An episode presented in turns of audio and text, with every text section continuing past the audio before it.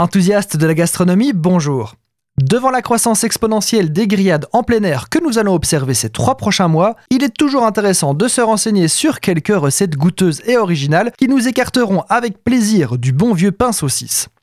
Il existe en Amérique du Sud un condiment particulièrement taillé pour accompagner vos viandes rouges et autres légumes du soleil. J'ai nommé le chimichurri. Originaire d'Argentine, mais depuis longtemps exporté un peu partout, le chimichurri est un mélange d'herbes fraîches et d'épices mélangées dans de l'huile.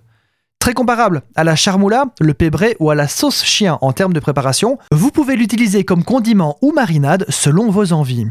Alors, en quoi ça consiste? Forcément, tout le monde a sa variante et ses petites subtilités, mais la base d'un chimichurri est dans sa version la plus pure, un mélange frais de persil plat, ail, piment, vinaigre et huile. Veillez aux proportions, il doit y avoir beaucoup plus de matière sèche que d'huile. L'huile ne sert finalement que de liant et le chimichurri est par nature assez épais.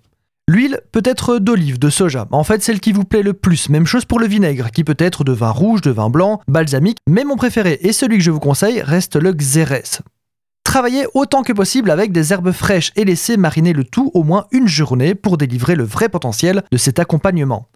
À cette base classique de persil, ail, piment, vinaigre et huile peuvent s'ajouter l'origan, de la coriandre, du citron vert, du paprika, du cumin, du thym ou encore de la tomate pour en faire une version rouge. Badigeonnez allègrement vos légumes, pâtes, poissons ou viande avant ou après la cuisson. Attention toutefois que cette sauce contenant de l'huile peut s'enflammer au contact des flammes de votre barbecue. N'en mettez donc pas trop à la fois et toujours avec précaution.